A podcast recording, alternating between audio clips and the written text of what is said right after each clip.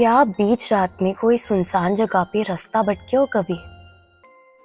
कितना खौफनाक होगा ना वो एक्सपीरियंस पर अगर मैं कहूँ कि 12 साल की शहर में रहने वाली मंजू के साथ ऐसा हुआ है तो सुनसान जगह पर बीच रात के खौफ में अकेली दौड़ती, आँख में आँसू लिए रास्ता ढूंढती, पर बार बार भूल भुलैया की तरह फिर वापस वही जगह पहुँच जाती। ऐसा क्या हो गया था मंजू के साथ? चलिए सुनते हैं आज की कहानी।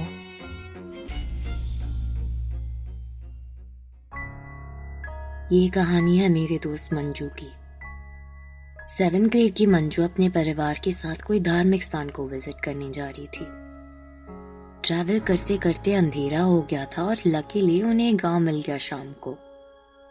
तो दे डिसाइडेड कि वहाँ रात को भी रुकी लेते हैं।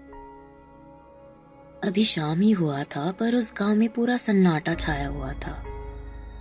गाँव में कुछ चंद ही लोग देखने मिले। लकीली एक फोर्टीज के एज के आदमी ने उन्हें रहने की जगह दी थी।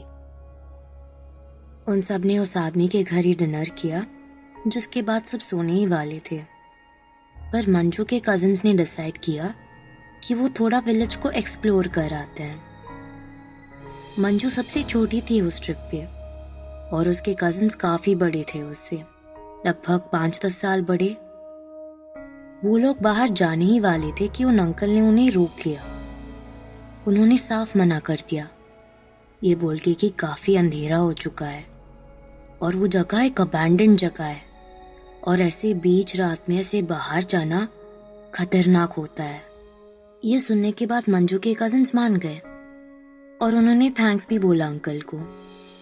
पर इस उम्र में लोगों को समझाना इतना आसान थोड़ी होता है। जवानी में तो एडवेंचर का नशा चढ़ा होता है। और ऐसी भूत वूत वाली बातों पर उस पे तो मज़ाक होता है। विश्वास तो दूर की बात है। तो अंकल से बहस करने से अच्छा इन लोगों ने कुछ देर बाद सब बड़ों से छुप के जाने का प्लान बनाया। एज प्लान सबके सोने के बाद सारे कजिन्स निकल पड़े अपने एडवेंचर पे। बीच रात को सुनसान सड़कों पे। चलने का मज़ा, वो तो कुछ अलग ही था। हँसी मज़ाक कर सब चल ही रहे थे कि उनमें से एक बोला कि उसे कुछ सही नहीं लग रहा है। ये बात भी उन अंकल की बात की तरह इग्नोर कर दी गई। पर कुछ देर बाद जब ये थोड़ा और आगे बढ़े, उन सबको कुछ महसूस हुआ। उन्हें ऐसा लगा कि उनके पीछे से रफ्तार से कुछ गुजरा है। जब उन्होंने देखा वहाँ क्या था, उनके चेहरे का रंग उड़ गया। उनके सामने एक बड़ा चलता हुआ शैडो था। वो शैडो धीरे धीरे उनके पास आ रहा था। ये देखे सब पैनिक करने लगे और बिना पीछे मुड़े सब सीधे उन अंकल के घर भागे। उन अंकल के घर पहुँच के उन्होंने ज़ोर ज़ोर से दरवाज़ा पीटा। सब लोग जगे और ये डिस्क्राइब करने लगे कि उनके साथ क्या हुआ था। फिर इन्होंने देखा कि मंजू तो है ही नहीं इनके साथ। और वो बच्ची थी। बारह साल की बच्ची कहाँ भटक रही होगी? वो सब निकल पड़े मंजू को ढूँढने के लिए और झुंड में गए एक साथ। दूसरी तरफ़ मंजू अकेली थी। वो इधर उधर भाग रही थी। हर वक्त वो डिफरेंट रूट लेती है डिफरेंट डायरेक्शन लेती। है पर पता नहीं कैसे वो सेम जगह आ जाती। वही बैरन लैंड जहाँ उसने वो भूत देखा था। चीखती, चिल्लाती, बीच रात में इधर उधर दौड़ती। बट मानो कि कोई उसे सुन ही नहीं पा रहा था। माना कि गाँव में ज़्यादा लोग नहीं थे, पर सन्नाटा था।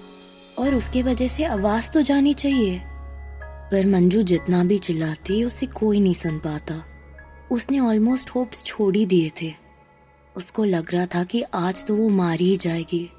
वो भागते भागते मंत्र बोलने लगी और भगवान को याद करने लगी।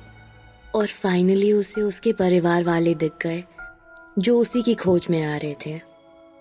फिर सब उस अंकल के घर गए, जिसके बाद उन अंकल ने बताया कि वो पहले मना क्यों कर रहे थे इनको बाहर जाने से। अपेरेंटली जिस जगह इन्होंने ये भूत देखा था, उस जगह पहले खूबसूरत सा घर था। दो भाई, उनके पत्नी और माँ पाँचों साथ में रहते थे। फिर कुछ हुआ और बड़ी बहू की मौत हो गई। उसके बाद इन्होंने श्राद्ध किया रिचुअल्स किए और अपनी नॉर्मल सी लाइफ जीने लगे। पर एक महीने बाद इनकी दूसरी बहू भी मर गई। और उसके एक वीक बाद उनकी माँ भी मर गई। तो दोनों भाइयों को लगा कि घर में शायद कोई नेगेटिव एनर्जी है, जिसके वजह से इन लोगों ने शिफ्ट कर लेना ही ठीक समझा। ये दोनों तो शिफ्ट हो गए, पर घर में पैरानॉर्मल एक्टिविटीज़ बंद नहीं हुई। उसके वजह से इन लोगों ने घर तोड़वा दिया, पर उसके बाद भी कोई फ़र्क नहीं पड़ा। ये बात सबको पता चली और गाँव के आधे से ज़्यादा लोग एक एक कर गाँव से निकलने लगे। किसी को पता तो नहीं था कि वो शैडो क्या था और वो पैरानॉर्मल एक्टिविटीज़ क्यों हो रही थी, पर गाँव वाले इस बैरन लैंड से दूर ही रहते थे। मंजू को बहुत टाइम लग गया उस सदमे से बाहर आने में। थैंकफुली मंजू आज ठीक है, पर उस रात का खौफ उसके जहन में अभी भी है।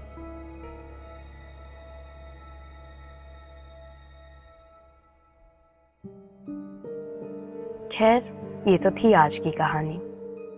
लाइक शेयर और कमेंट करके बताएँ कि आपको ये एपिसोड कैसा लगा।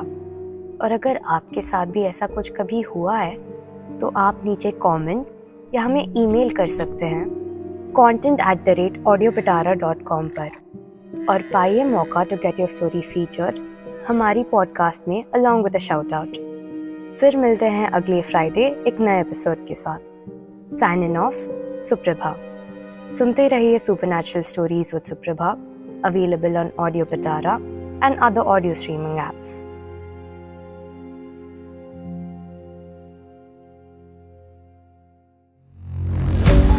audio Pitara सुनना ज़रूरी है।